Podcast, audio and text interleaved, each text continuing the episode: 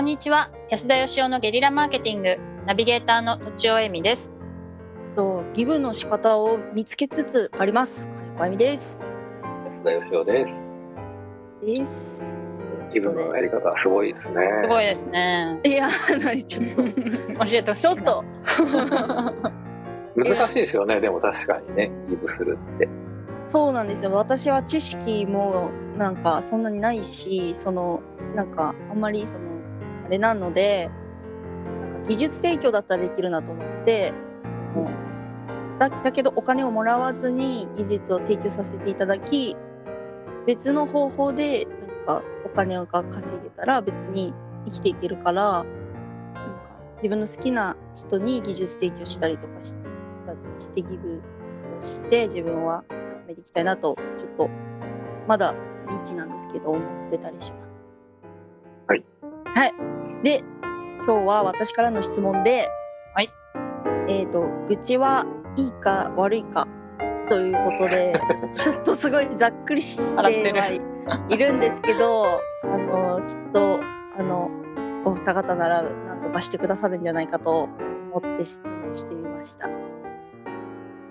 いします。はい、すごく会社作った当初からお世話になってた社長がいてね、うん、もう死んじゃったんですけど、この人がそういうなんて言うんでしょうね、考え方とか、うん、哲学を教えてくれたんですけど、まあ、その人だから愚痴は言わない、聞かないっていうのがいいって言ってて、うん、愚痴という言葉を辞書で引くと、うん、バカって書いてあるらしい。本当ですか？で、説明として言っても仕方がないことを言うことって書いてあるらしいんですけど、うん、まあね、言ってもしょうがないことを言うっていうところはまだともかくとして、バカはないだろうって感じですけど、うん、まあでも実際書いてあるらしいんですけど。そうなんだ。はい、なるほど、面白いですね。どうなんですかね。でもうん、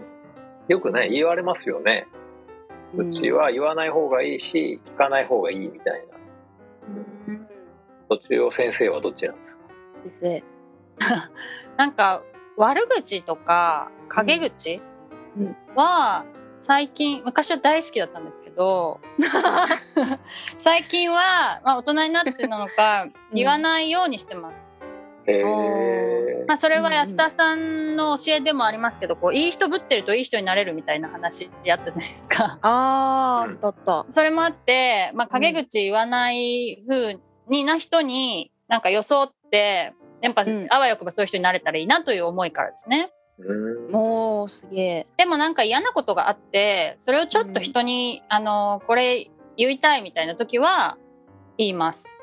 その場限りというか、ちょっとそんなにぐちぐちずっとその話をするんじゃなくて、ちょっとこういう嫌なことがあったら聞いてくださいみたいな感じで言います。でもなんかその人をなんかだからってこうつまはじきする目的とかそういうのじゃないように、嫌なことがあった私の傷を癒してくれという意味で言いますでもそういうふうにまあそんな感じですかね、私の使い分けとしては。なんか愚痴と悪口は違う気がしますけどね。そうですね。でもどう違いますか。悪口っていうのはなんか誰か人が出てきてその人について語るとか、お店について語るとか、愚痴ってなんかそういうもんじゃなくって、なんて言うんでしょうね、なんか自分がうまくいかないのは世の中が悪いんだ的な感じ。なるほどなるほど。なんですかね。なるほどなるほど。これさえなんかこの電車さえちゃんと時間通り来てくれれば俺はこんな失敗しなかったのにとかあ、なるほどね、そういうんじゃないんですかね。人のせいにするみたいな、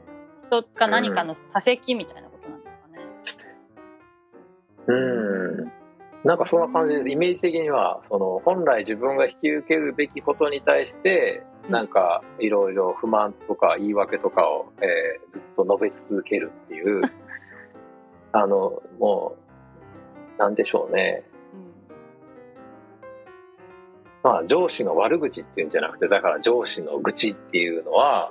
なんていうんでしょう、その人の悪口っていうよりはその人がうまくやってくれないおかげでこうなっちゃうんだよねみたいなことですかね。その人そのものっていうよりはそのおかげで自分がこうなっちゃったっっていう。ああ、なるほどなるほど。そういうお話な気がしますけど。変える気もないし、自分のせいでもないのは言いたいけど、それに対してなんか変える気もないし、アクションする気もないのをずっと言ってるような感じってことですね。アクションにつながるものは愚痴って言わないと思いますね。ああ、なるほどなるほど。だからまさに言ってもしょうがないことを、うんうん、愚痴愚痴と言い続けるから愚痴と言うんじゃないでしょうか。確かに。だったらあんまり言わない方がいいですね。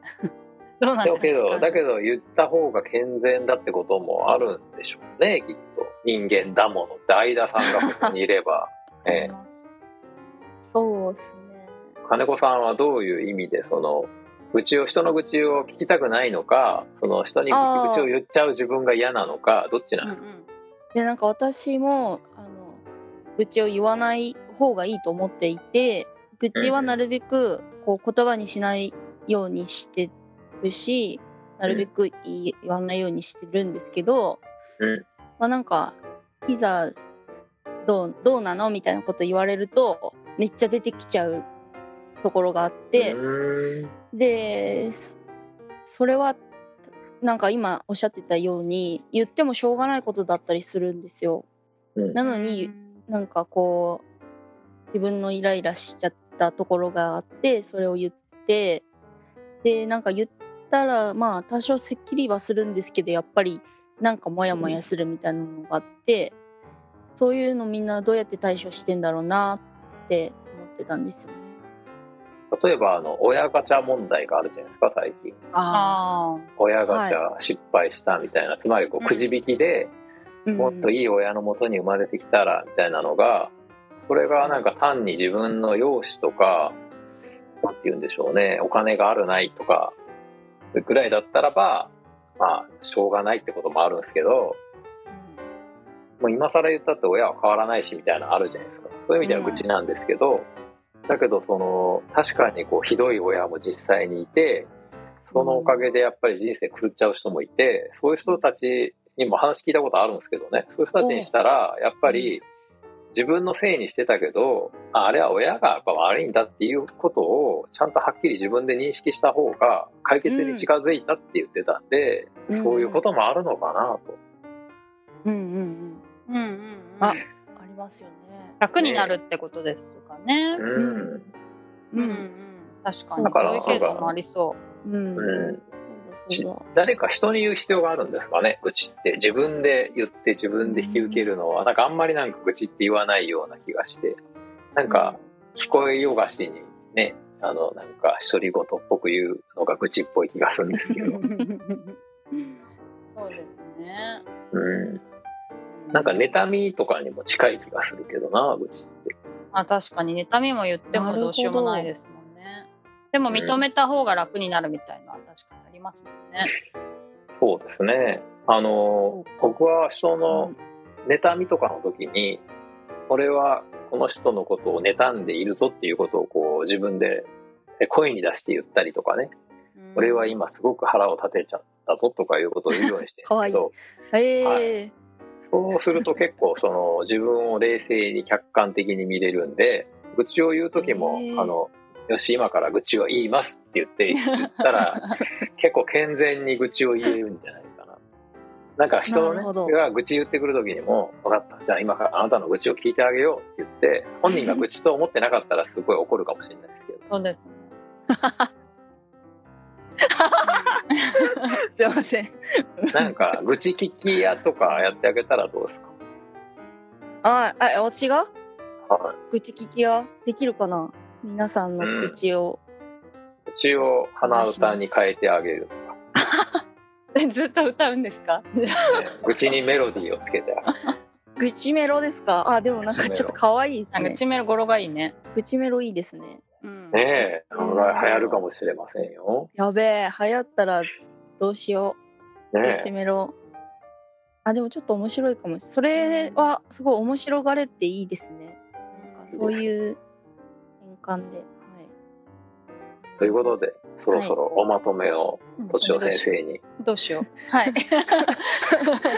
まあ基本的にはあんまりこうよろしくないようなイメージを多分みんな私たちは持ってると思うんですけれども、時々愚痴を言うぞと言って言うのは何か心のなんか心の健康のために良いのではないでしょうかという感じですかね。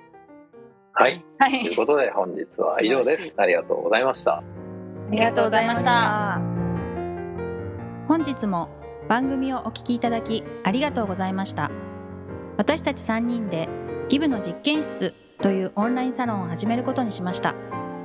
キャンプファイヤーファンクラブというサービスで募集をしていますので、参加したい方はキャンプファイヤーで検索するか、境目研究家安田芳生のホームページ安田芳生.com からお申し込みください。